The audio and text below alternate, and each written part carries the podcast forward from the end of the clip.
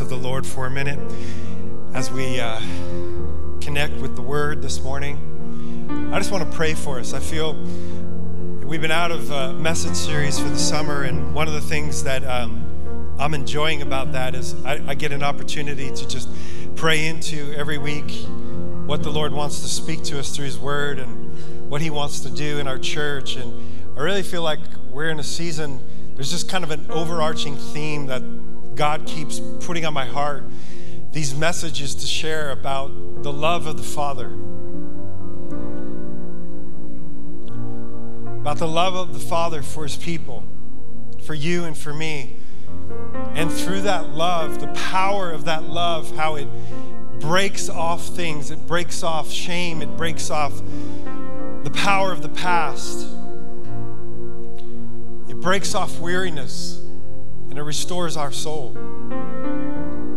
So as I get into the message this morning, um, I come with that posture that I believe that God is wanting to do something in His church. He's wanting to bring healing and wholeness to His people, that He's done with the enemy stealing what God gave you, your right as a son or as a daughter of the Most High God, the purpose, the destiny, the calling, the health of your marriages, the health of your families, that He's tired of His people walking around in sickness and disease, that He's tired of His people walking around carrying secrets and shame that comes along with those secrets, that it's high time that we start walking in the freedom and in the fullness of everything that Jesus paid the price for on the cross. And so I know that this service may be a little bit different, even our time of worship might even be a little bit different for you, but because I believe that God is doing something different. He's doing something different on the earth right now because He's preparing His people for the fullness of everything that He has. And He's preparing His church to be His hands and feet to a world that is dying, is hopeless and in despair, in desperate need of hope. So we're calling this whole series this summer, the non-series series, Summer of Hope. So this morning to you, I want to read to you um, a passage of scripture out of Second Samuel chapter nine. If you have your Bibles, you can turn there. I'm going to read the word to you, and then we're going to pray and see what the Lord would speak to us this morning. I believe God has something specific for you, that through His word and through this story that we're going to see this morning, the story of this man who had been forgotten, who'd been left behind. And I hope this encourages some of us who feel like we don't know where God is. We feel distant from God. You could be in the middle of a service like this, and you could inside feel lonely, feel isolated. You could be in anxiety and fear, and you could feel like God hasn't spoken to you. Maybe God hasn't spoken to some of you in a long time. And today, this passage of scripture is going to encourage you, that even though you may feel like you've been in that place, that today is the day that God calls you out of that place and He invites you to come to His table. Second Samuel chapter nine. Last week, I, um, I had you stand to read because I had one verse for you.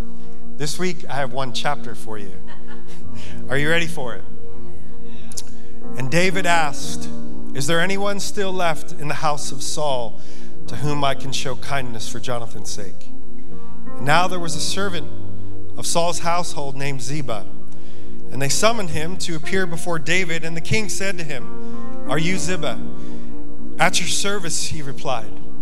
And the king asked, "Is there no one still alive from the house of Saul to whom I can show God's kindness?"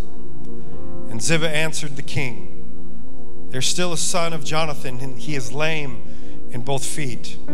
"Where is he?" the king asked. And Ziba answered, "He's at the house of Maker, the son of Amiel, in Lodabar." And so King David had him brought from Lodabar, from the house of Maker, son of Amiel.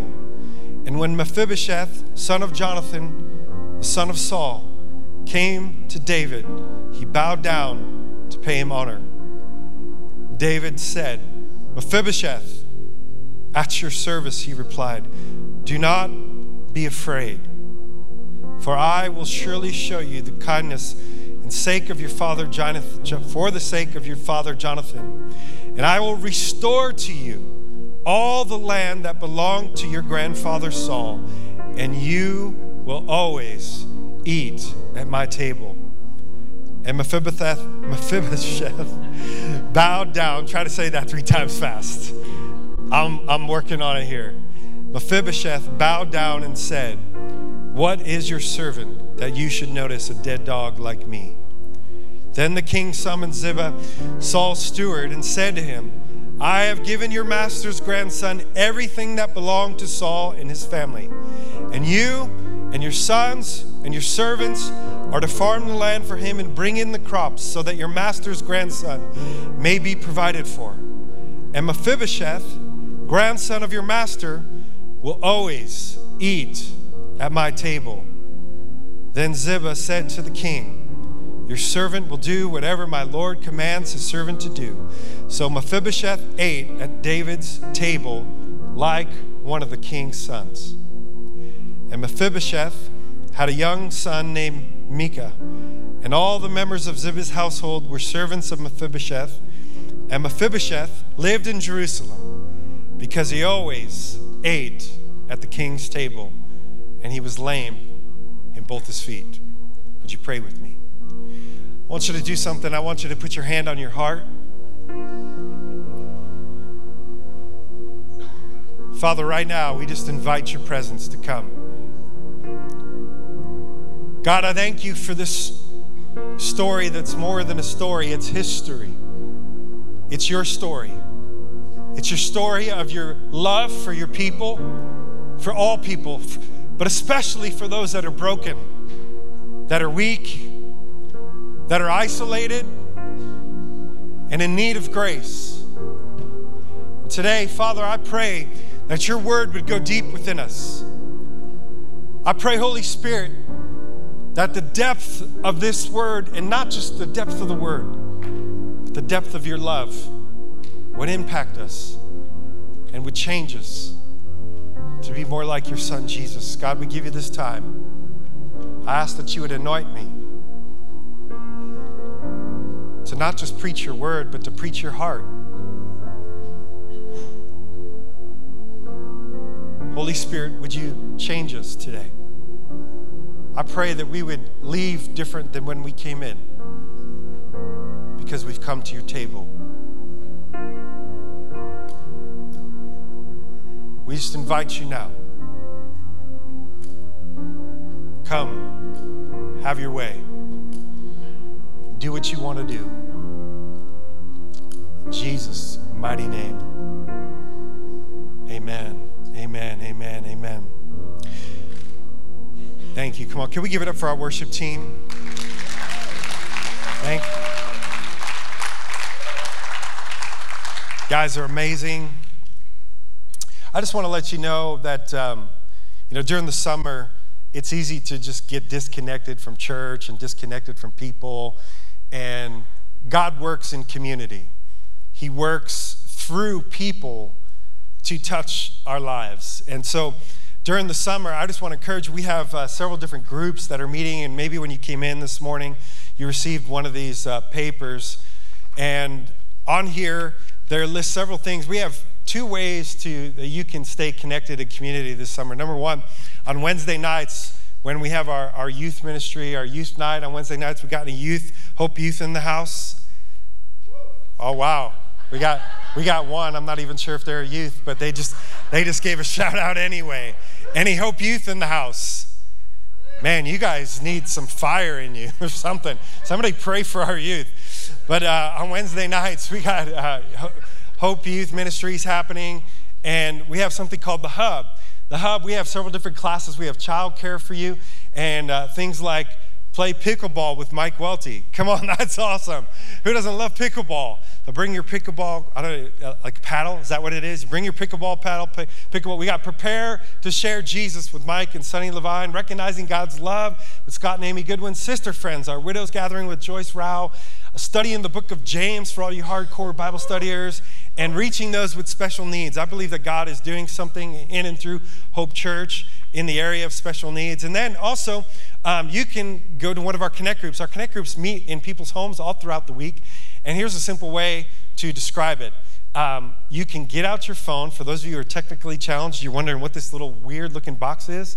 Take out your camera. Don't take a picture of it, Pastor David, but put your camera up to it. And when the little yellow box pops up, you pu- press on the yellow box and it will take you to our website. You can sign up for one of these amazing groups. Amen? Amen. Amen. All right. The message, the title of my message to you this morning is called Come to the Table. It's really a simple message.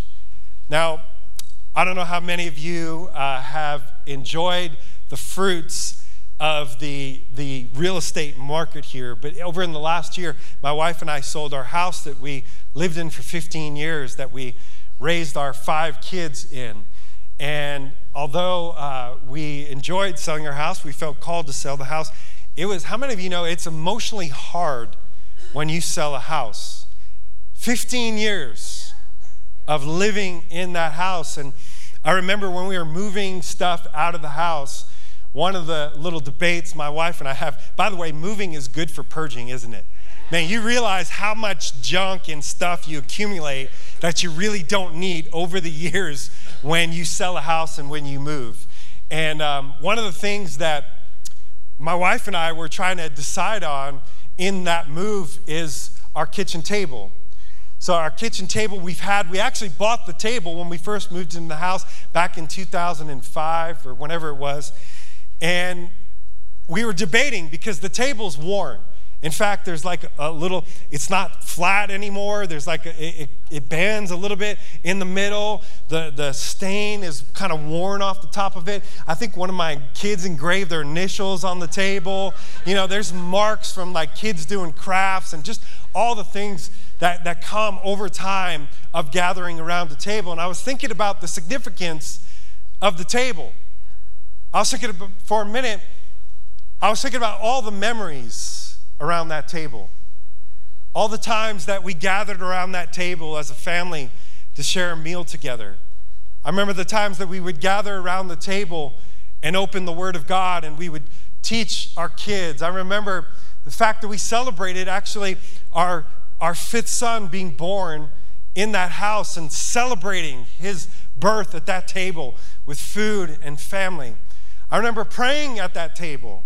I remember celebrating birthdays and anniversaries and holidays where we would gather around that table over Thanksgiving and have a feast similar to this around and give thanks to God together as a family around that table. I remember inviting friends to join us at that table. I remember the good times that we had around that table. I remember that uh, oftentimes when we would I have a meal or we would have some dessert with the kids if there was like a last cookie or a last brownie left, and all the kids of course wanted that last cookie or last brownie. So what we would do is we made them, here's the deal, if you want the last brownie or last cookie, whoever reenacts the best scene from Nacho Libre gets to have that brownie or that cookie. And I remember times just like crying around that table because I was laughing so hard at something one of my kids was doing or a joke that they would make. And yet I also remember times where there was hard conversations around that table, tough decisions. I remember tears that fell on that table. And through the years, that table had worn, but, but the table was represents the place of relationship. It's the place where we gather and we know and are known. It's the place where we can let down our hair, so to speak, throw on our sweats and be ourselves. It's one of the things I love about coming to the table. See, the, the table that God invites us to, just like the King of Kings invited this man who was forgotten about.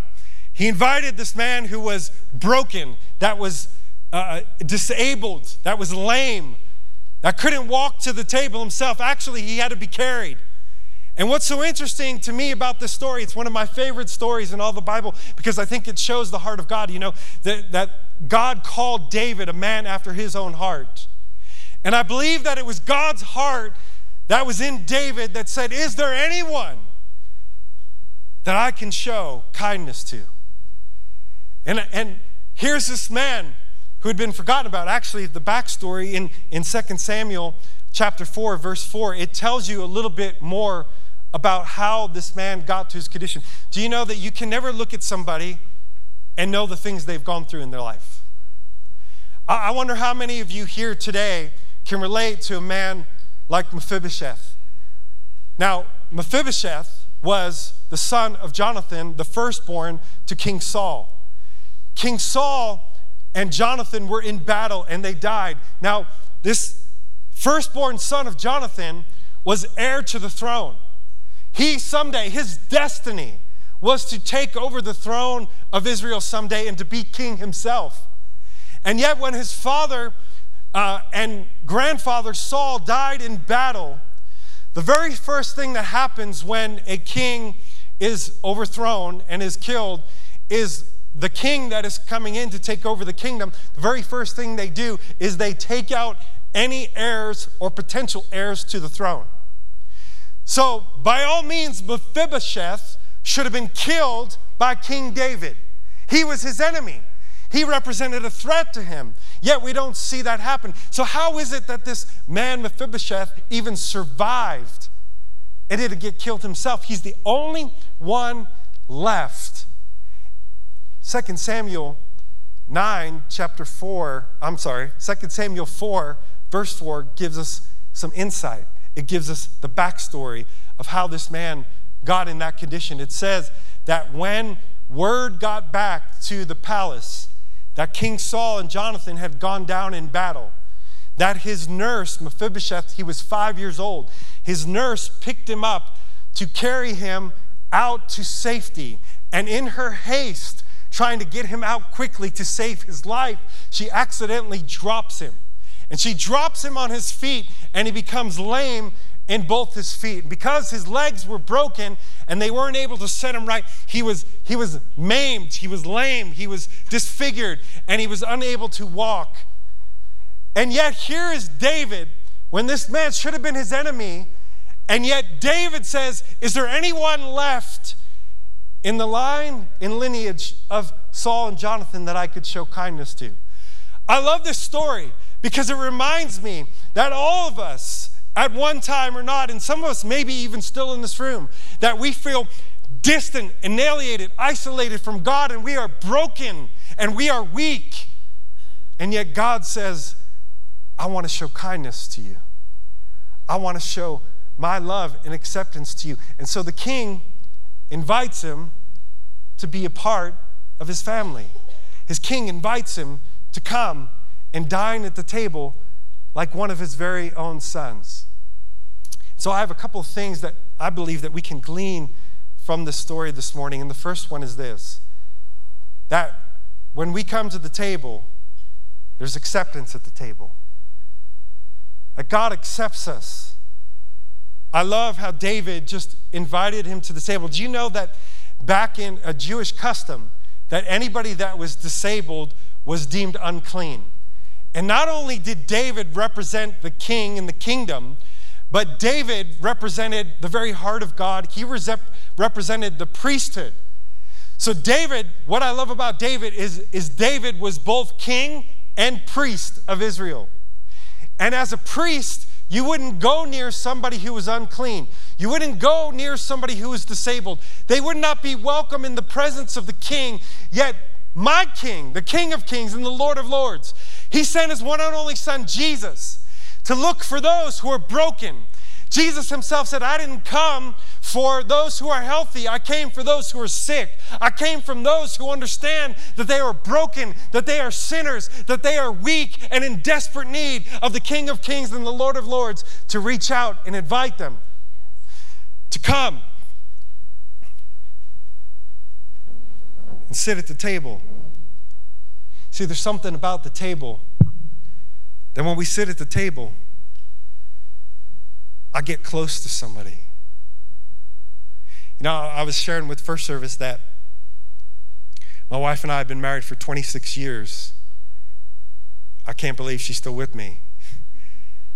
But after twenty-six years, you know, one of the most beautiful things about marriage, and it's a picture of our relationship with God and the church, is that after twenty-six years, she knows all my flaws. She sees my weaknesses, and she still invites me to the table in relationship. See, when Mephibosheth came to the table, the king didn't see his lame feet. See, his weakness and disability was covered under the table. Above the table, he just sees a son. He just sees a daughter whom he loves and whom he accepts. And under the table is his weakness. Under the table is his sin, and it's covered under the table. When we come to the table, it's covered under the blood of Jesus. This is a picture of atonement.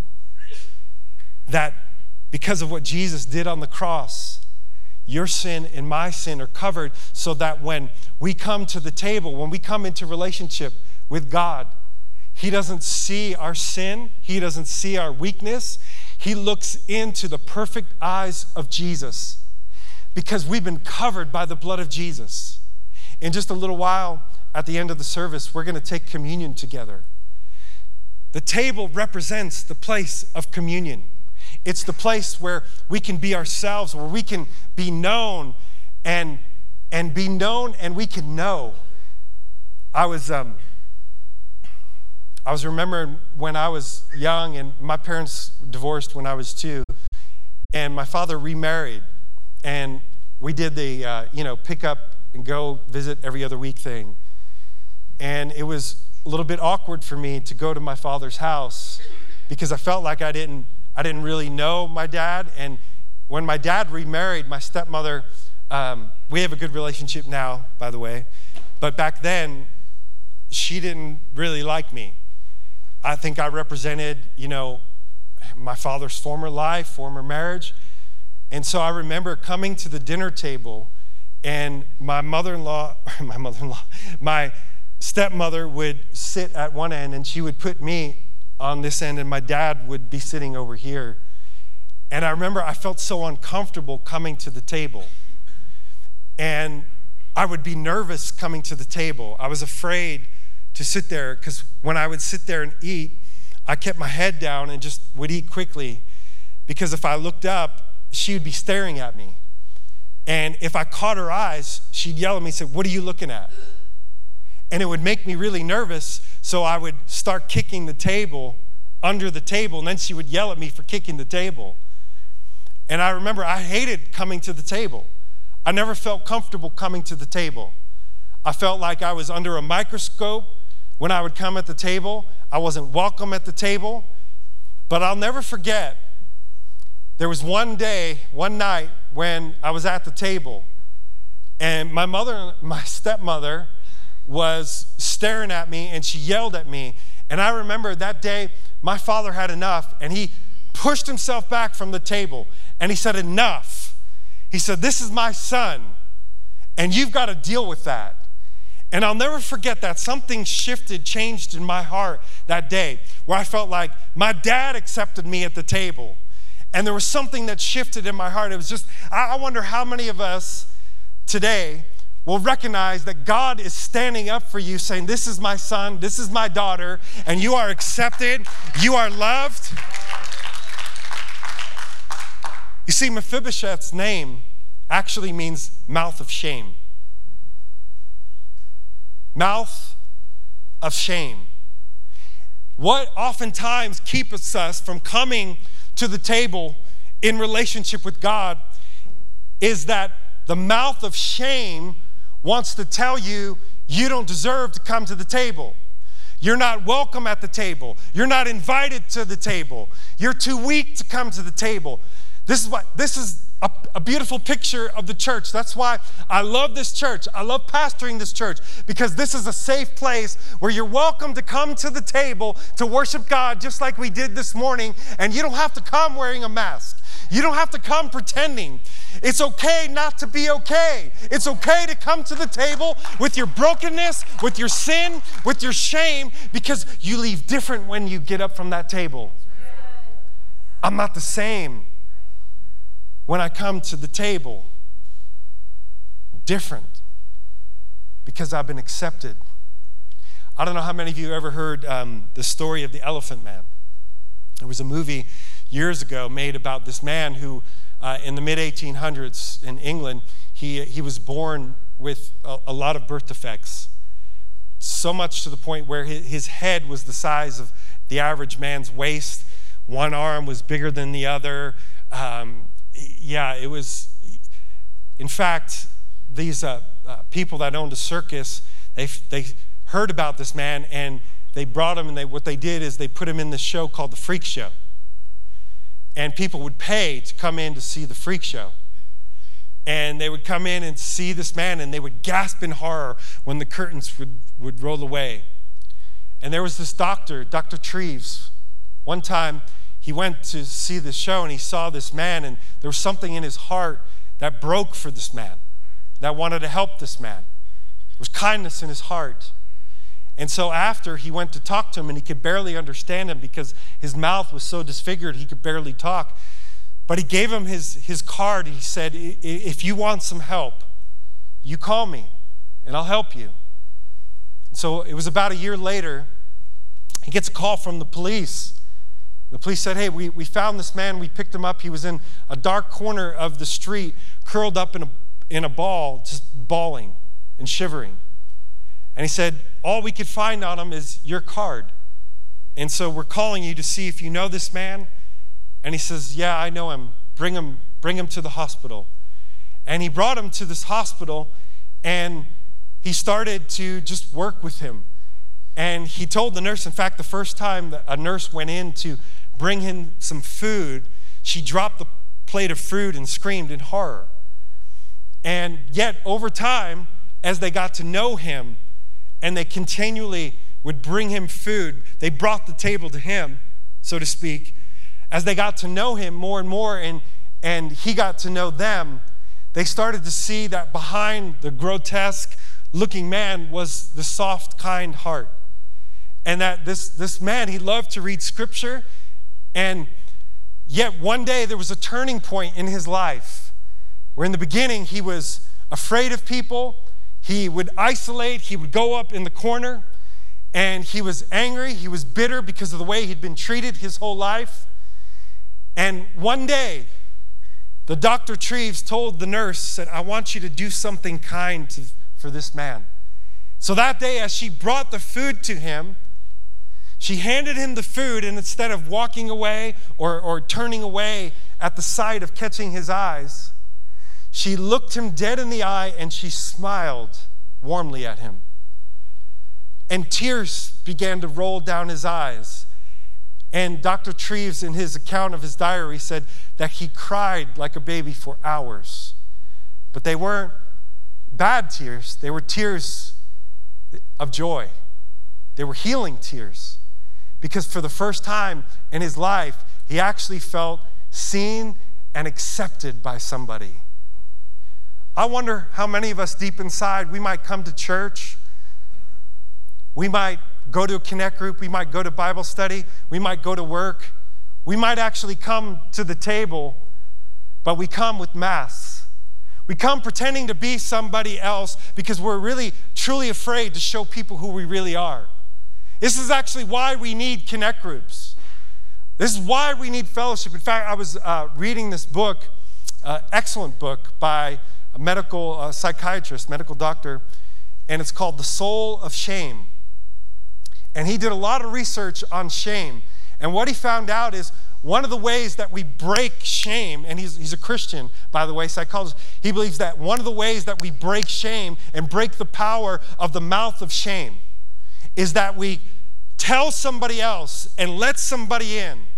We come to the table and we share with them our secrets. You know, there's a saying that our secrets make us sick. But for many of us, there's things that happen to us. We were abused when we were young. We, we had a, a bad relationship.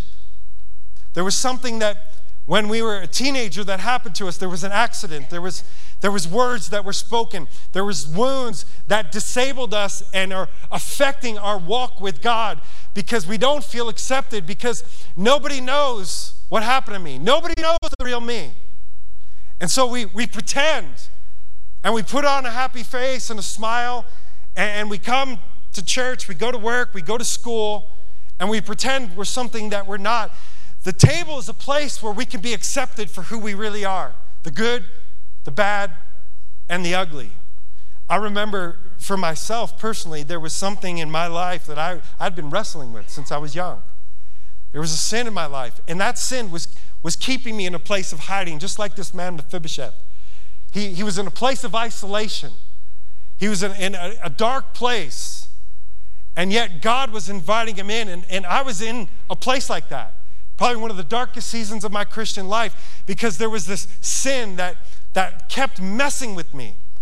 And I remember uh, one day this lady that was praying for me, uh, she called me up and she, she said, man, I was praying for you and I got this vision of you. She shared that vision with me and I knew exactly what God was saying. God was saying, you've got to get out of your place of isolation. You've got to open up and share what's going on with another man. Somebody you can confide in, somebody you can trust. And so um, I reached out to a couple of friends and I said, hey, can we kind of get a, a men's Bible study together? And we got together, and I re- never forget, at that very first meeting, at the end, we had a great meeting, good time of prayer, good time of reading Bible. I could have just left it at that. But I felt the conviction of the Holy Spirit tell me, you need to share what's inside of you. You need to share it. And so with shame, all the while the mouth of shame was in my ear saying, you can't share that. You can't tell anybody about that. They're going to look down on you. You're, they're going to lose respect for you. And yet I did it. I put it out there. And I'll never forget that moment, because when I, when I let it out of my mouth, when I shared it with somebody, it was like something broke in that moment. The mouth of shame was shut by the Lion of Judah. There was something that was broken in that moment. You know what was incredible about that moment? All of a sudden, we thought the Bible study was done. It was just getting started, because other guys started opening up and sharing about secrets that they had been carrying. And as we did that one by one, man, the Holy Spirit started moving in that group. And that group that started with three or four guys turned to eight guys. Eight guys turned to sixteen guys. sixteen guys turned to twenty-four guys, because there was power in breaking the mouth of shame. Just like there was power when the King of Kings called this king who represented the very kindness of God, called him out of this place of shame and called him to his table and accepted him as one of his own sons. The second thing is this: we find fulfillment at the table. There is fulfillment at the table. I want to read to you a quote from Dan Allender. He says this: we don't come to the table to fight or to defend. We don't come to prove or to conquer, to draw lines in the sand or to stir up trouble. We come to the table because our hunger brings us there. See, the table represents the place where we find fulfillment. But for a lot of us, we are trying to find our fulfillment away from the table of God, away from the relationship with God. The table represents this place of intimacy with God where I come. I think it's interesting. God oftentimes, this is a recurring theme in the Bible, uses the picture of a feast, of a table. Now think about even physically how God made, created human beings, that we thirst and we hunger. Think about physically, we eat three meals a day and we drink a lot of water. We drink when we're thirsty. Your soul was made to hunger and thirst for the living God. In fact, God ordained feasts of the Lord. There's so many, read the Bible. There's so many feasts God ordained. He is the Lord of the feast. He's the Lord of the abundance. Yet for many of us, we live like we're living off dregs. We're scraping the bottom. We barely make it to church. We're tired. We're worn out. And the table rents, uh, represents a place of rest and restoration. Mephibosheth was restored at the table. Remember, David said, I'm going to restore to you everything that was taken from you. How many of you are in here this morning and the devil has stolen things from you? That when you come to the table, God is going to restore what the devil stole. Come on, am I preaching to myself this morning? Or there's anybody in this room that there's things that the enemy stole from you that when you come into the intimacy of relationship by coming continually. Notice that he said he came to the table regularly. The word means continually came. Too many of us, we come and we, we, we want fast food Christianity. We want to just, we want to eat, get our fill, and okay, see you, Jesus. Um, and we run ourselves dry until we're worn out, depleted, don't have anything left. God wants you to be fulfilled. There is no fulfillment in this life, man. How many of you, I, I, I'm speaking for me, but I tried to find fulfillment apart from God outside in this world. And you know what it did? It left me dry, depleted, the, the, just like stomped on my dreams, man. The Holy Spirit just reminded. There, there's some of you. Think about this man for a minute. He should have been king. Think about how many times the enemy in the mouth of shame will get it. You should have been this. You could have done that. Oh, if only this would have happened, I would have done that. And, and this could keep you locked in a and captive in a prison of shame that my life could, should have been more than this. My marriage should have been better. I should have been a better mom, dad. Maybe my kid wouldn't be in the situation they're in. Maybe if I would have been a better friend, maybe if I, I wouldn't have committed that sin, maybe if I wouldn't stay stuck in that place. Do you know what Lodabar means? I, I love the Bible, and I love that there's meaning to everything in the Bible. It says that David called, he, in fact, he commanded, go bring me Mephibosheth. Go get me, go fetch me Mephibosheth. Go get him out of Lodabar. You know what Lodabar means? Lodabar literally means no pasture or no word, no communication. He was in this place where it was dry, it was thirsty, it was a dry, thirsty land. There was no pasture. That means there's nothing grows there. And yet he got comfortable in that place of no pasture, no word, nothing to fulfill him, nothing to sustain him. I wonder how many of us are getting comfortable, not getting in the Word of God, not getting fulfilled, not having the Holy Spirit be poured out like we sang earlier. The comfort zone is a nice place, but nothing good grows there. And too many, just like this, he got comfortable being in obscurity. He got comfortable being in isolation. This is what the pandemic, I think, messed with us in a big way, because for some of us, we got comfortable in isolation. We got comfortable putting our P Js on and our little fuzzy slippers and watching church online, and there's nothing wrong with watching church online. But there's something that happens when you come to church, you come to the table. There's a feast set for you at the table. There's fullness of joy in the presence of God. And when you come to the table, you're in the very presence of the King. You're in the very presence of God. I love that. We come to the table because hunger brings us there. We come with a need, with fragility, and with admission of our humanity. The table is the great equalizer, the level playing field many of us have been looking for everywhere. The table's the place where the doing stops, the trying stops, the masks are removed, and we allow ourselves to be nourished like children. We allow someone else to meet our need.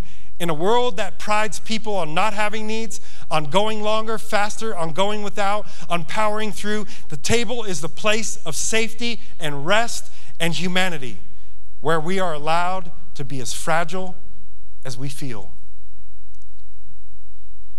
It's the place of fulfillment. I'm filled at the table. Jesus had said himself, he said, on the last and greatest day of the feast, he said, if anyone's thirsty, let him come to me, and I will give them rivers of living water that will flow out of them. Look, though I walk through the valley of the shadow of death, I shall fear no evil. Why? Because you are with me. Your rod and your staff, they comfort me. You lead me to green pastures, not a place, Lodabar, where there's no word, Where there's no pasture, you lead me to green pastures. You lead me to quiet waters. You what? You restore my soul. I am fulfilled in the presence of God because I'm restored in the presence of God. I'm strengthened in the presence of God. David would say later in Psalm thirty-four eight, he would say, taste and see that the Lord is good. This is something you have to experience. This is something I can't give you. I can't impart to you. I can't pray it for. You've got to accept the invitation to continually come to the table, to the place of fulfillment. So what does that look like, Pastor Lance? It looks like every time you come and you sit with God, just be with God. Every time you give God some of your time, you pray. Think about no word. What happens at the table? Conversation happens at the table. Words are spoken. Affirmation happens at the table. The word of God is a picture of the feast. That in it we are sustained. In it we are nourished. In it we are replenished. The word of God speaks to my identity. It, it restores my soul. It reminds me that I am, I am not, my past doesn't determine my future. That I don't identify with my disability. My disability will not define me. My God will define me. The word of God will define. Some of you, I feel this morning, just need a word from the Lord. You need some fresh word. You need some fresh manna. You need a word from God. You've been in a place today. Tell somebody right now that you're coming out of Lodabar. You're coming out of that place of no word, of no pastor. Today's the day for somebody to get out of that place, to break the mouth of shame, and to get into the place where there's a fresh word spoken to you that sustains you, that fills you, that renews you, that restores your identity and your inheritance as a son or a daughter of the Most High God. I'm coming back to the King's table. I'm not staying in that place. I'm coming out of it. Come on, today's your coming out day. Coming out. I'm going to open up. I'm going to share with somebody. We're going to have our prayer team up here at the very end. And then maybe today's the day that you, you share. I remember... I remember doing something with men, and there was a man that came up afterwards and he said, I've never shared this in like forty-five years. And as soon as he shared it, that power of shame, the mouth of shame, was broken over his life. Freedom came, freedom, freedom to be who God made him to be, to be accepted, to be fulfilled. And the last thing is this, there's healing at the table. We are healed as we continually come to the table, the place of relationship, the place where I'm accepted time and time again, where I am loved as a son or daughter of the King, where I find my fulfillment at the table. I am healed little by little.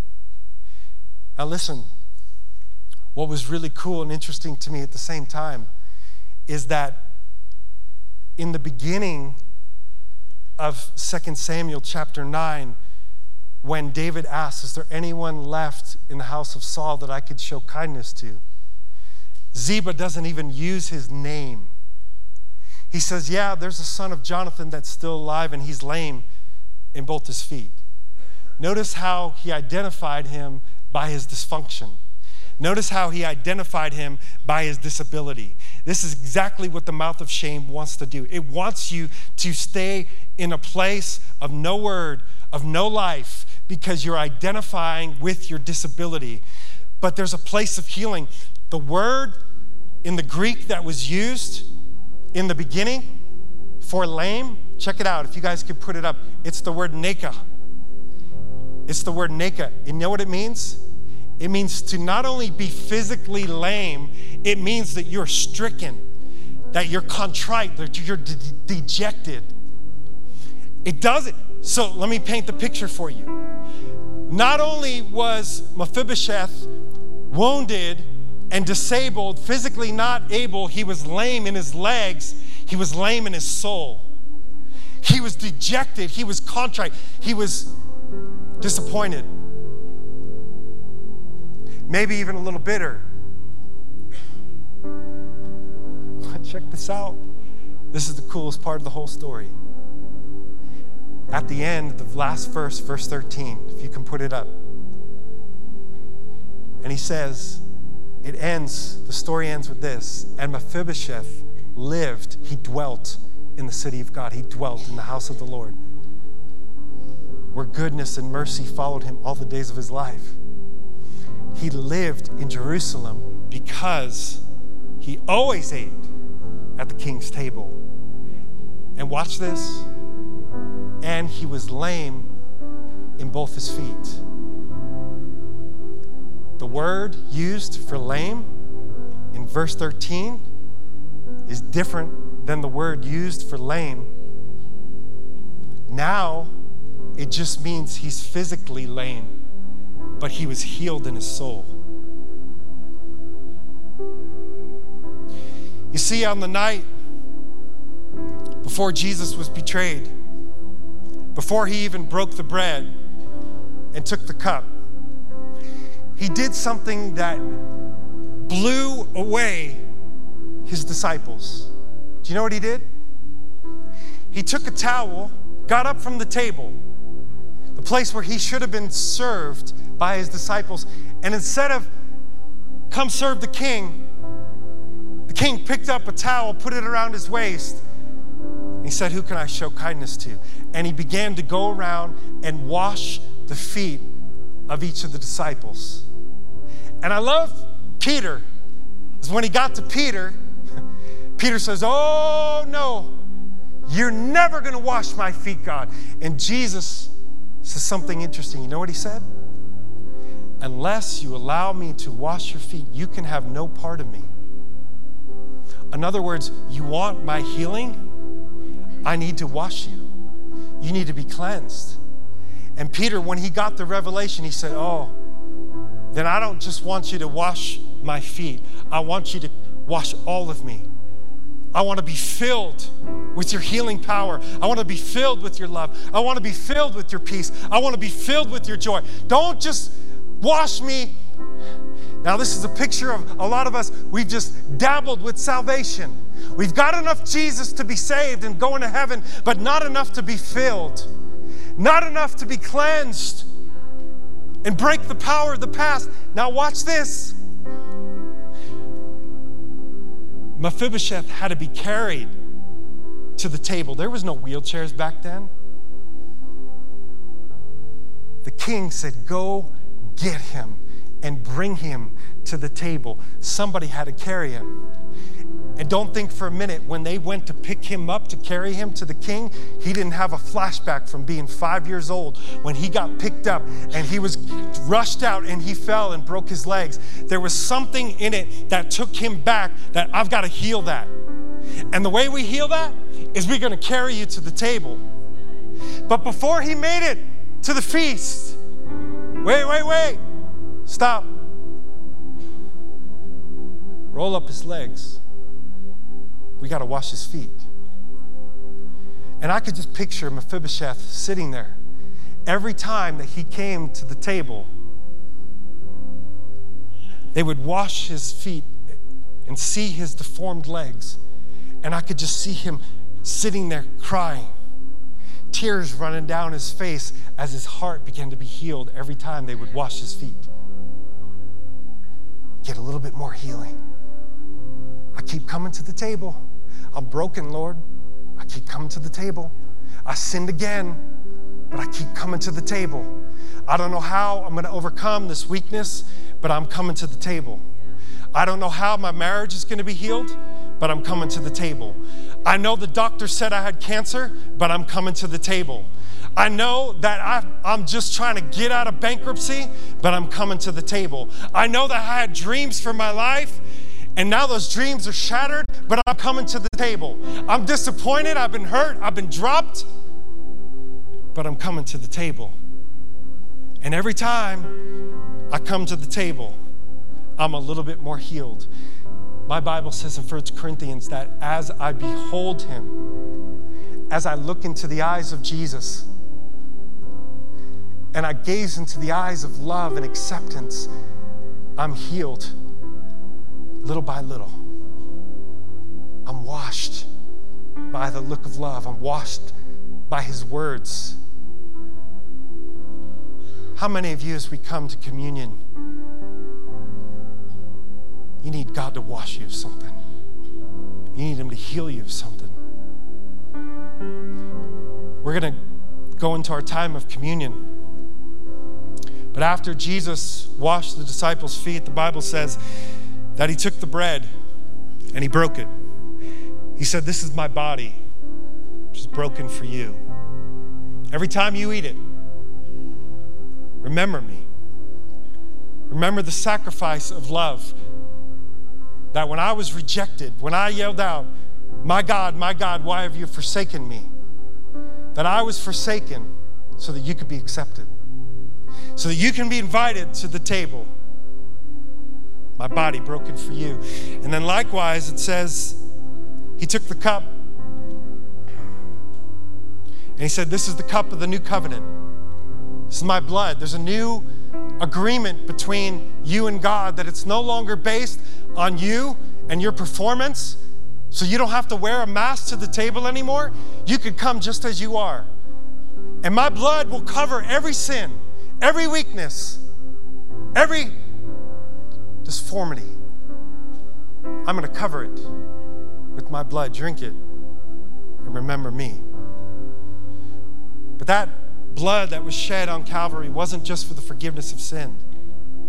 My Bible says in Isaiah fifty-three that by His stripes we are healed.